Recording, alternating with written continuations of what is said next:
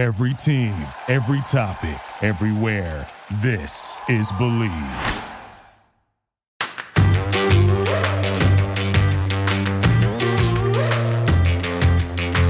Hello and happy Friday. Welcome to the Tracy Sandler Show, brought to you by FIVO.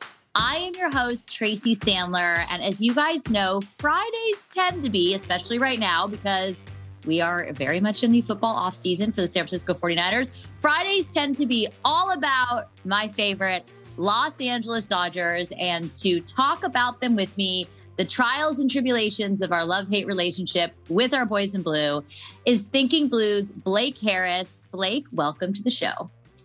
Thank you so much for having me, Tracy. F- uh, excited to finally be here, and uh, yeah, I- I'm glad that uh, you know we have a lot to talk about because it's been a pretty hectic couple of weeks. A lot of bad, but there there's some good that's been sprinkled in. There definitely is some good. So let's we'll start with the good. The last two days the, of this this week, the Dodgers were off on Thursday. But Tuesday and Wednesday was the much anticipated, though not really because the Angels are not great, but much anticipated freeway series of which the Dodgers swept the Angels. Uh, and also, it was really the Dodgers' two current aces on this pitching staff, Tony Gonsolin and Tyler Anderson, both with incredible performances. Tyler Anderson took a no hitter into the ninth, got the first out. Then Ohtani hits a triple. I mean, come on, Ohtani. You couldn't give the guy the no hitter at this point. Come on. But he hits a triple. Uh, Anderson comes out of the game to tremendous applause, a standing ovation. I was there. It was really incredible. But these have been your aces Tyler Anderson and Tony Gonsolin. Tony Gonsolin has the lead league lowest ERA. And I don't know if when the season started, we felt that these were going to be the two aces on this pitching staff. But right now, if it weren't for this team, uh, for those two, this team would be in really big trouble. Yeah, before the season began, I did like a predictions article where I pretty much just went over all of like my hot takes for the Dodgers this season. And one of my hot takes was the Dodgers were going to have three pitchers finish inside the top 10 in Cy Young voting. Now, I didn't want to just go out and say, you know, Clayton Kershaw, Walker Buehler, and Julio Urias because I thought, eh, maybe someone just sneaks their way in there. I was not expecting uh, Tyler Anderson and Tony Gonsolin at this rate, most likely being at least two of the spots, uh, being inside the top 10. I mean, again, who would have thought, you know, if you would have said back in March, Tony Gonsolin, Tyler Anderson, they'd be 16 and 0 with like a combined ERA of two. Uh, I would have said, yeah, let me have some of your crazy pills because I don't believe that. I mean, they have both been phenomenal this season. I mean, Tony Gonsolin, he's been fantastic every outing he's had. I think Tyler Anderson, with the exception of that one a few weeks ago against the Phillies, where even then he still was able to give the Dodgers, I think, six innings. But mm-hmm. if you were to take out that that one outing, I think he allowed seven runs. His numbers would be, you know, probably flirting with a two ERA, and his numbers would look a lot better. So still being eight and 0 with an ERA of about two point eight, not too bad. And it's a good thing the Dodgers have had those two guys because without them, even if they're half of what they've been, the Dodgers are likely a few games in second place, maybe even in third place, because those are 16 crucial wins they've been able to give the Dodgers. And um, again, it's still early on in the season. We're not necessarily the halfway point, but those two guys, I'll give Tony Gonsolin the slight edge of being the more valuable pitcher. But considering that Anderson wasn't even in the rotation to begin the season, I mean, he he's really done a phenomenal job. And again, those two guys, they're like the way too early uh, MVPs for the Dodgers this season. I mean, I hope it. I hope it stays that way because if they can, they can continue this. I mean, I'm looking now way into the future, and and we have miles to go before we get there. But I'm looking at an October best of seven series with the Mets, and the Dodgers would need Walker Buehler to be healthy and the Walker Buehler of old. They would need Urias to be the Urias of old. You need Clayton Kershaw, and you need these two guys. Uh, they also have a number of bullpen issues, and they'll probably make a move at the trade deadline. But I'm I'm very much digressing and jumping ahead because you actually tweeted last week, I think on Sunday, all the things going on with the Dodgers pitching staff, who's been injured, who's been out, the bullpen ERA, and I I'd given up uh, gluten, sugar, and alcohol for a couple weeks, and I put it in my Instagram story, and I said I think I gave up. I get picked the wrong couple weeks to not drink, uh, but it's it's people thought that you know what people thought that was funny, and I consider that a team effort. It was your tweet, my funny joke, and there we go. We had a team effort going there. Right. But it. it's been it's been rough. Uh, it's definitely been rough take all the injuries aside. Let's start by looking at a at the bullpen, which has struggled. And of course, Blake Treinen right now is injured, and that is a huge, huge loss for this team. Craig Kimbrel, it's an adventure every time he gets on the mound. Usually the adventure ends well, but not always, especially in the last week. And everyone is just struggling. You have Brusdar Graterol, who, granted, he throws really fast and really hard, and sometimes, most of the time, it works, and sometimes it does not. But just going through that bullpen, it is rough. And when I say it's an adventure for Kimbrel, it's an adventure for them all. And I had a theory before the season started. Well, maybe if you're scoring 12 runs a game, it doesn't matter. That theory was wrong. And also, this offense is not consistently scoring that many runs a game. Yeah, with Kimbrel, it's like going on one of those like really, really old and wooden roller coasters that have been around since the early 1900s, where it is an absolutely brutal two minutes. You get completely roughed up, but the right ends and you're able to get off okay. That's what it's been like with him so far.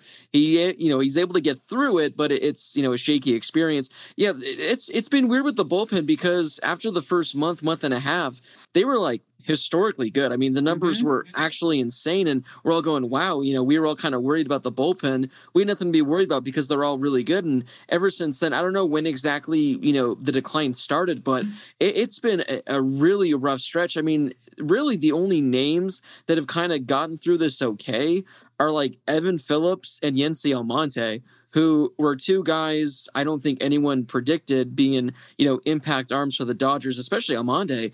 Um, at this point in the season, Daniel Hudson, he's been better as of late, but he had kind of a few rough stretches. But yeah, it seems like everyone for the most part has been underwhelming. Craig Kimbrel's been underwhelming. Graterol has showed, you know, some flashes, but he had a really rough stretch and he's been kind of getting lit up this year. Vesia has been kind of disappointing this season. I know Bickford's been going to and from the minors, but he's kind of been underwhelming in his performances. So overall, I know you mentioned, you know, losing Blake Treinen, that's massive. But it just seems like, yeah, for some reason, there hasn't been one or two guys that can be consistent go to options aside from the two I mentioned. Now, granted, again, it's still early. All it takes is one or two bad outings to really make your numbers look bad if you're a reliever.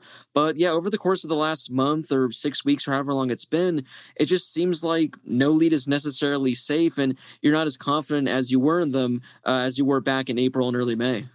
Well, and I I can't pick a date where it started to decline, but the way I see it is as the starters started to get hurt and the starters also started to get roughed up and the, a lot more pressure was put on the bullpen because now all of a sudden they're coming in in the fifth they're coming in the sixth they're not coming in for the seventh eighth and ninth and I think that is a little bit. You have Walker Buehler as a guy that historically could go deep into a game, and he certainly he had his game this year that he had a, he had a complete game, and it, it was an incredible performance. But then clearly something was wrong before he went on the IL. Like he wasn't the same guy that he was, and so hopefully being on the IL will will get him back in in shape and get him healed in time for that you know September October push but I think that's a little bit of it is that these guys have had to work maybe way more than they've been used to because this was a pitching staff that could go really deep and save Anderson and Gonsolin that hasn't really been the case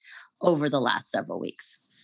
Yeah, I mean, you, you hit it perfectly. I mean, you lose Heaney for a couple months. Kershaw's out for a month. You know, Walker Buehler now is not on the IL, and so they, their starting pitching has been taking hits. Which again, when you're having to have guys like Mitch White step in and some of these other names that have been getting spot starts like Ryan Pepiot, you know, they're not built to go more than four or five innings. So mm-hmm. all of a sudden now, when you're tasked of having the bullpen go five or six innings consistently, not to mention that you know insane like 31 game and 30 day stretch, which right personally, even I was just watching these games and I was kind of getting tired near the end. So I can't imagine, you know, how these guys were doing. And with Walker Buehler, you know, you never want to, you know, kind of look for a silver lining with an injury, but he hasn't looked himself the last few starts. So maybe this has been something that's been lingering, something that's been nagging him. And hopefully by cleaning this up, hopefully by him getting it fixed and send the next couple months out, hopefully by the time he recovers around end of August, early September, whenever that is, hopefully he's good to go. And again, I'd rather get this out of the way now when you can afford it uh, in the middle of the season,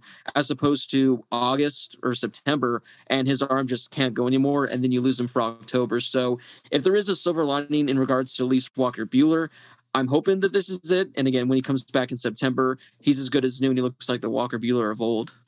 we will we will definitely hope for the best on that because that he definitely had right. not been himself. So and then you know you've got Kershaw who was injured kind of early in the season, which I think we we probably could have predicted based on where he's at in his career, based on the injury last year, that he probably wasn't going to make it through the whole season healthy. So if if it uh, kind of to your point on Walker Buehler, if it was early in the season and and he got what he needed, and now you know they're slowly but surely building him back up. I mean, I think Kershaw's a guy they're really not going to want to be going seven or eight innings every start because I don't think they can afford it for him. And that was kind of the thing with Tyler Anderson Wednesday night. It was like he's at 117 pitches. They're going the ninth. You want to see him get the you want to see him get the no hitter, but also like they need that arm.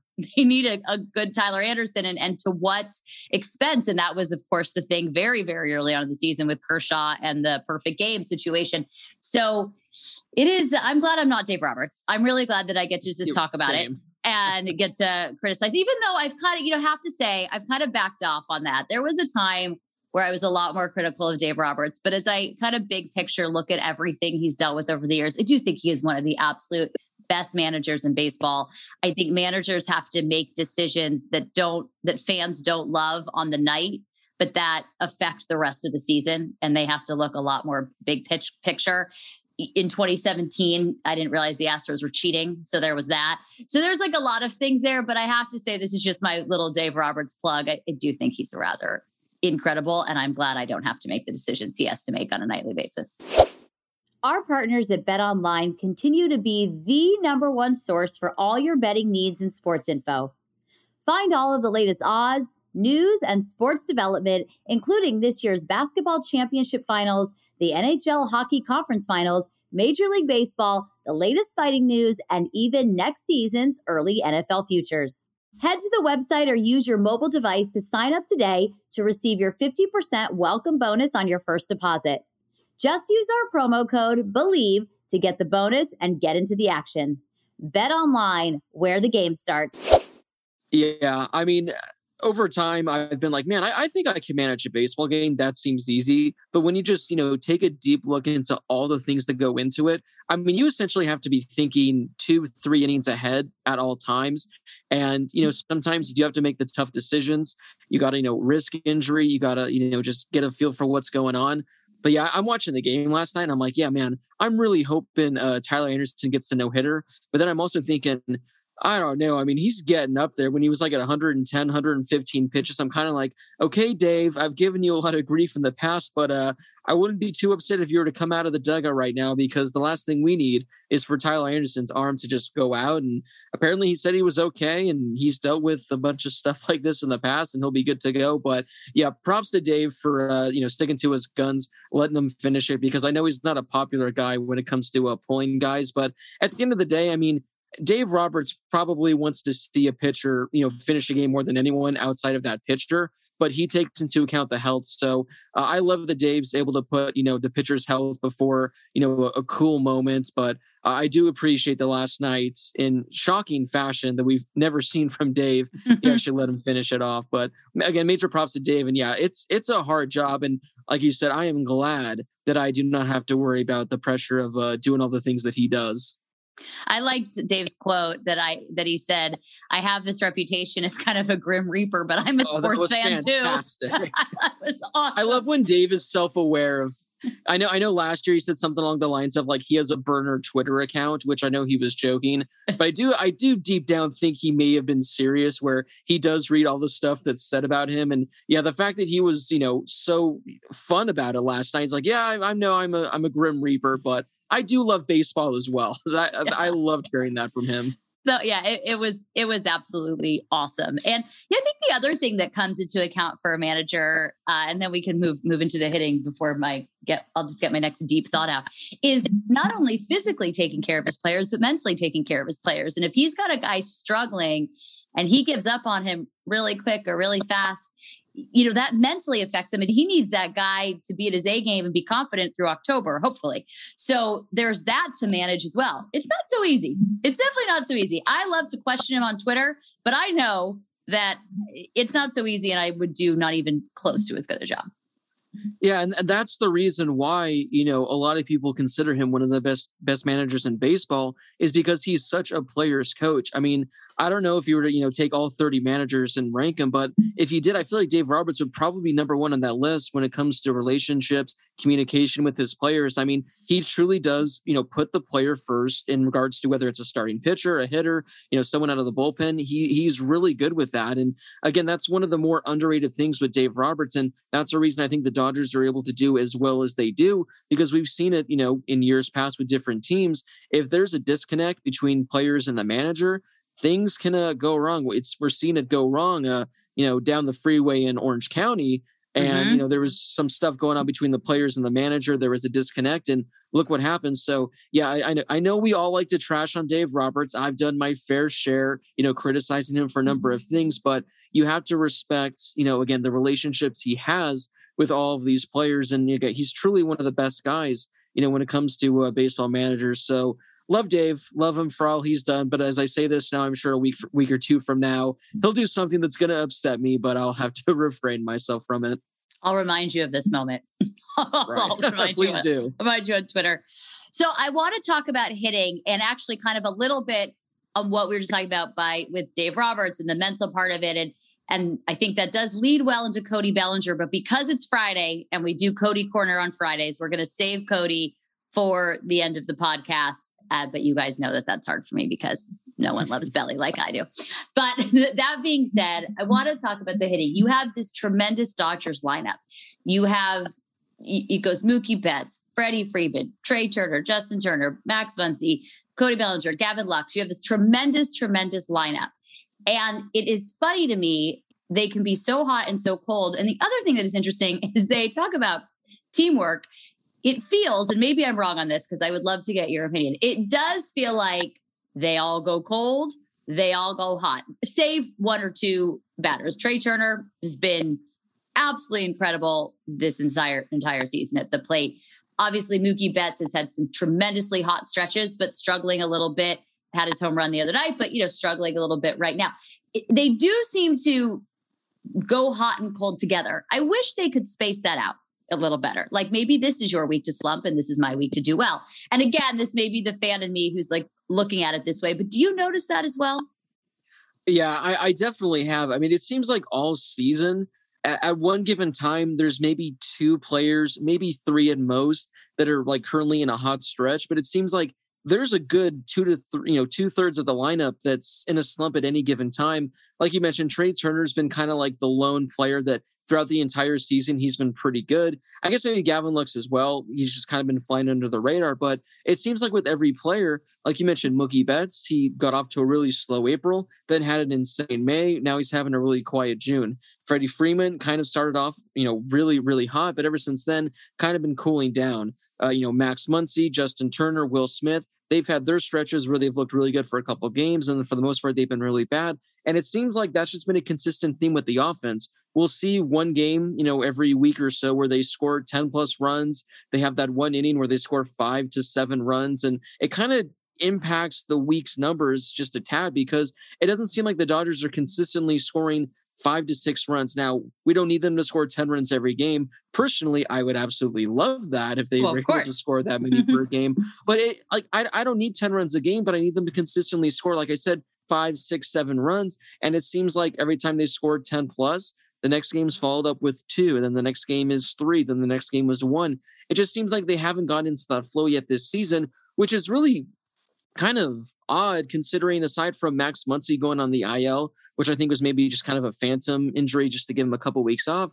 Knock on wood, the Dodgers lineup has been healthy the entire year. It's not like last season when they had half the lineup out and you had Billy McKinney and Luke Raley and Sheldon Neuse getting at bats. Everyone's Oof. been there in the lineup. Yeah, I know it's it's it's a dark time to look down that path. Every time but I hear the word Sheldon Neuse, I just or the the name I, and I I'm sorry Sheldon, but he probably doesn't listen to this podcast. But all I can think about is reach a little bit farther oh, and that game is over. It's still too soon. a little bit farther. Still too soon. it just breaks my heart.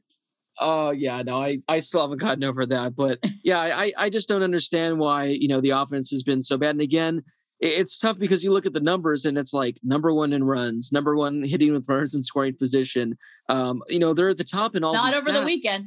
Yeah, not over, not yeah, not over the last couple, you know, two or three weeks, but it's it's just amazing how again the numbers say they're doing such a good job, but it just doesn't feel like that. Like if you were to tell me, yeah, the Dodgers lead MLB in runs, I'd be like, are, are you serious? But it's because they've had those, you know, blow up starts where uh, like a month or two ago, I think they scored like, you know, 15, 16 runs, had like 25 hits. So it, that's why I don't really like to look at run differential because it's not a good, you know, sample size of what they've been doing over the course of a full season. But yeah, it's it's tough to say that the greatest lineup ever assembled has been underwhelming when a lot of guys have been, you know, having such good seasons. But I I, I think aside from Mookie Betts, Trea Turner, and Gavin Lux, everyone's been underwhelming in my eyes. Even Freddie Freeman, I, I think just slightly he hasn't quite met met my expectations so far, but that's the beauty of baseball. You know, we're only 65, 70 games into the season. There's still like 90 left. So by the end of the year, they could all be hitting above 300 with 25 homers. And this is going to go on uh, old takes exposed. Well, it, then that would be great, especially if they could take that at the postseason. I think what concerns me a little bit, uh, there's a couple things.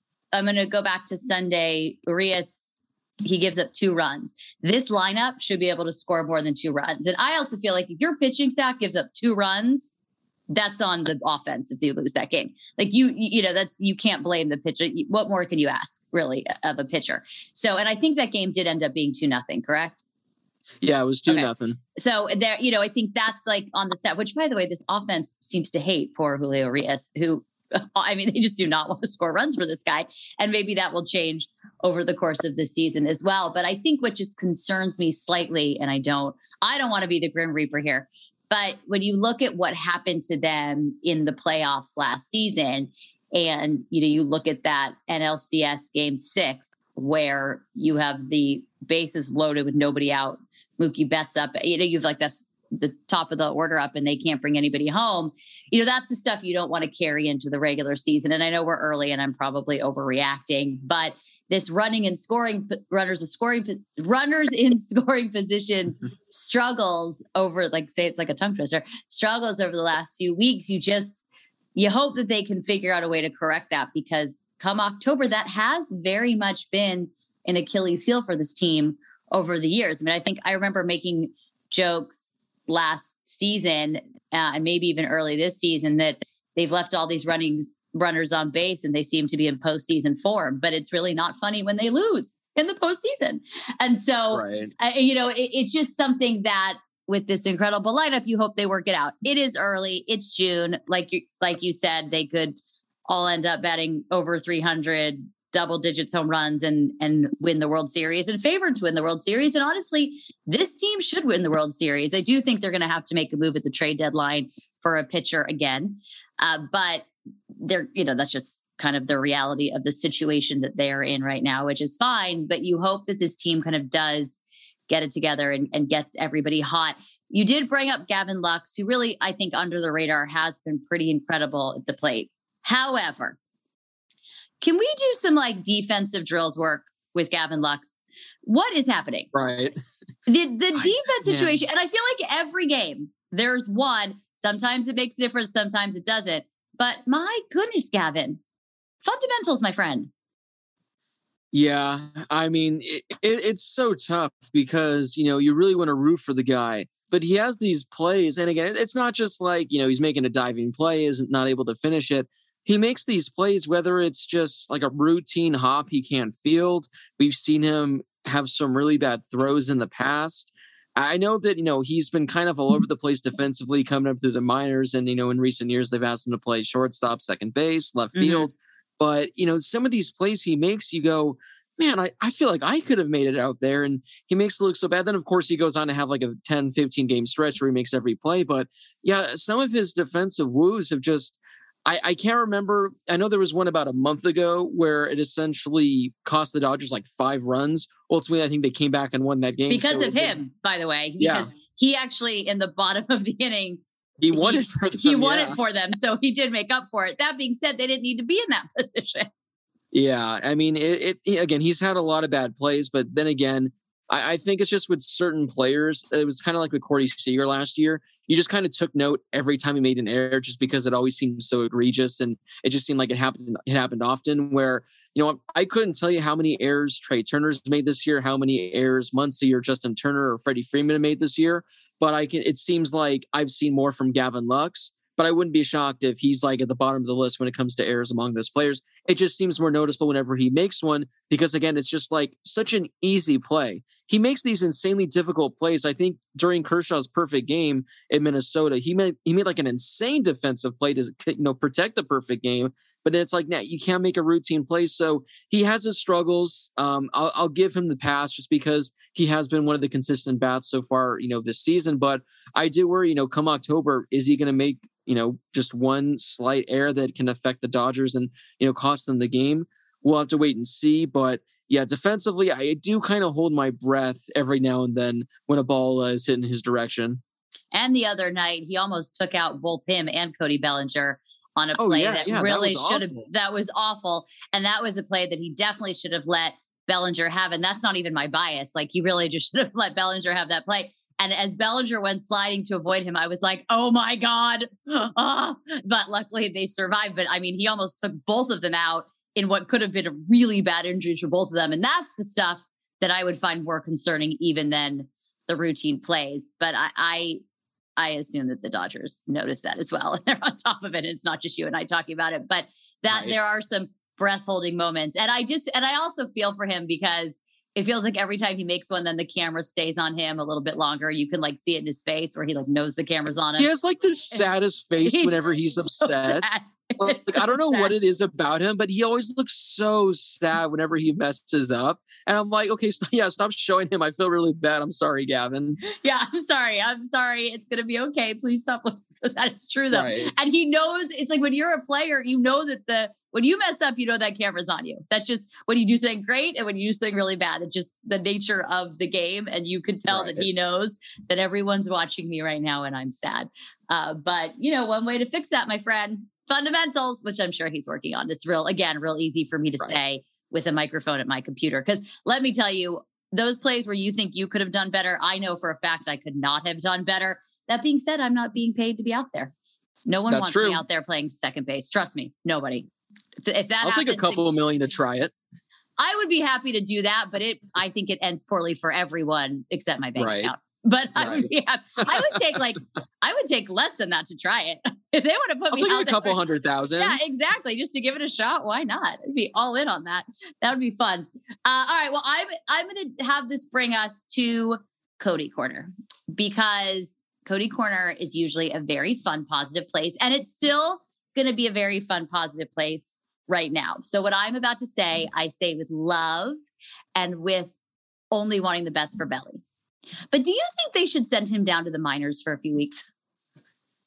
That's that's the tough thing because you got to look at both sides. Offensively, I mean he he has again he has these games where he looks like the belly of old, but especially these last couple games, it's almost as if someone's like saying, "Hey, man, here's a uh, ten thousand dollars if you strike out on this about no matter what." Because the, the, way he strikes out, he's not swinging at pitches that are right down the plate. No. He's like swinging at balls that are a couple feet outside the box. A- again, it's like he's being told, "Hey, you got to swing here or else."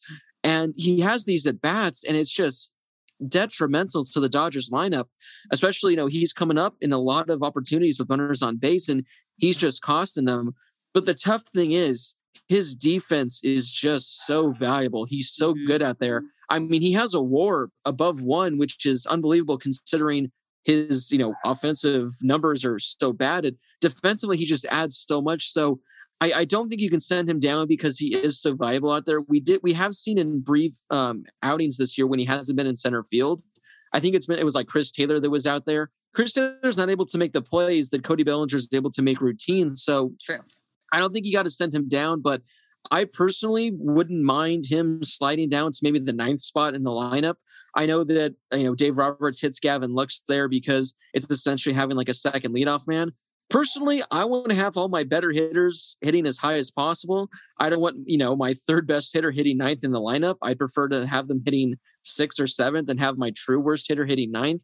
So I maybe I get the strategy, but I think just because of his defense, the fact that again it is so valuable, he makes so many routine plays that I think would not be routine for a lot of center fielders. That's true. And it seems like for the most part this year, there hasn't been any play aside from that one Gavin Lux one where I was like, okay, Cody, you should have called them off. That should have been yours. I don't remember ever really being upset this year of like, Cody, what are you doing there in the outfield? Because he's so good. And at this rate, we've seen it in years past with the Dodgers step in the minors. If you're sending him down, I don't really know necessarily anyone you're going to be able to call up that might be better. Maybe like a Michael Busch or a Miguel Vargas, who are some of the top prospects. But, you know, are they going to be that much of an upgrade where I'm okay with it? But yeah, if I were the manager, if I was Dave, I, would say, hey, Cody, uh, sorry, bud, but we're going to, uh, we're to have you hit ninth uh, moving forward. So that's just me. But I, I just like you, I, I still love me, Cody.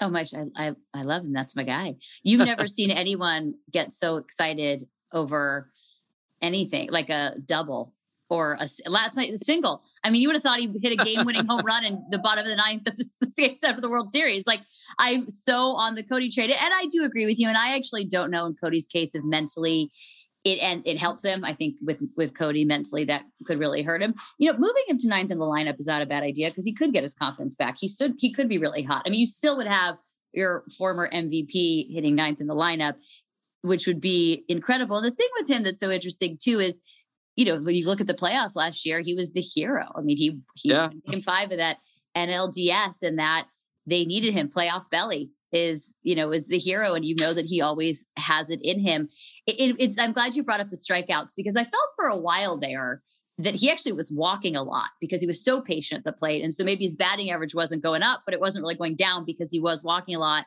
and he was laying off a lot of bad pitches. Recently it feels like he hasn't been and that probably is frustration and you know wanting to to hit the big swing. But you know maybe it's maybe we all just have to accept and i'm okay with this that like Cody is an incredible defensive player who is going to be hitting above 200, maybe not much, but can come in in the clutch. And like we just accept that about him and yeah i mean it's you, you just unfortunately just got to wipe away what happened a couple years ago pretend like it never happened because that's the thing too if if that never happened let's say this is his second season and it's like okay this is a guy that is going to hit about league average just around there but he's going to provide you gold glove defense I think a lot of people would be more than okay with that. Same thing with like Gavin Lux, for example. Mm-hmm. He was the number one prospect in all of baseball. So everyone, you know, myself included, was expecting him to be an MVP kind of guy, an all star kind of guy. He's not going to reach that level, but he's an above league average hitter, you know, has his defensive issues. But if that's your number nine hitter, you'll take that 10 out of 10 times. But it, it, makes you think Gavin Lux is kind of a bust because he's not meeting expectations. And that's what it kind of feels like with Cody. A lot of people are still expecting him to replicate what he did back in 2019. And again, I, I just don't think that's going to happen. And again, if, if you can just accept that he's going to be a league average hitter, if he can be a slightly above league average hitter, then I, I think that's going to be fantastic for the Dodgers. Because I know right now, again, his average is just above 200. I think his OPS plus is 82. That's what they said on the broadcast last night. I know the league average is 100. So if he can just get that to 105, 110, not like the 190, whatever it was back mm-hmm. in 2019, the Dodgers will take that. And personally, I, I'd be more than okay with that as well. Yeah, I think I think that'd be fine. And also, he is clutch in the playoffs. I mean, he really is. There he is. is. and that he is. is is important. And he does seem to know you know how to how to get that done. So i think there's something to be said for that. And he was clutch multiple pl- times in, in 2021 so i'm i'm willing to accept that. I am constantly defending cody bellinger like all the time. Uh my my dad it's very funny like i I always say there's to be no Cody slander. And he was golfing with a friend last year who said, like, what's happening to Cody Bellinger? My dad said, um, Tracy says there's to be no Cody slander.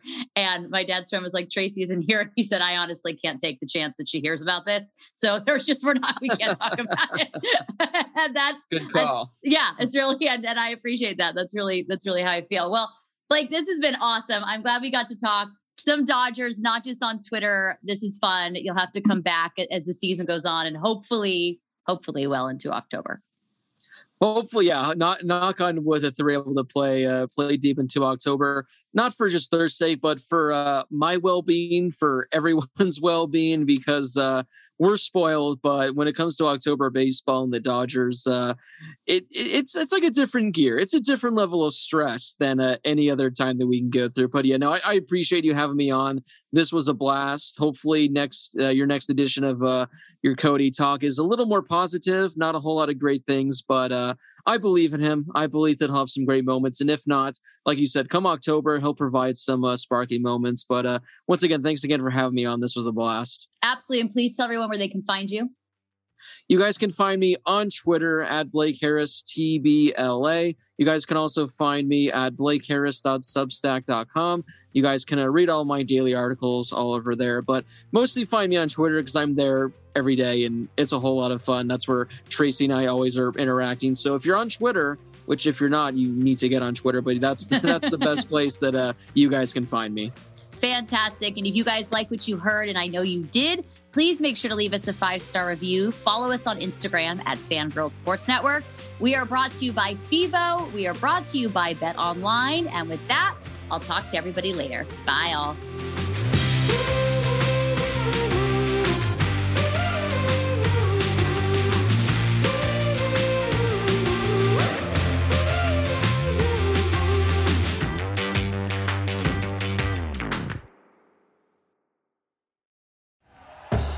Thank you for listening to Bleav. You can show support to your host by subscribing to the show and giving us a five star rating on your preferred platform.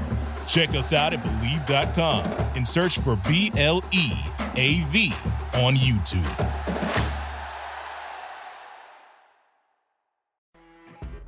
You know, when you're listening to a true crime story that has an unbelievable plot twist that makes you stop in your tracks? That's what our podcast, People Are the Worst, brings you with each episode. I'm Rachel. And I'm Rebecca. We're identical twins who love true crime cases that make you say, didn't see that coming, and we hate the people responsible for them. Listen to People Are the Worst now on Apple, Spotify, or wherever you get your podcasts.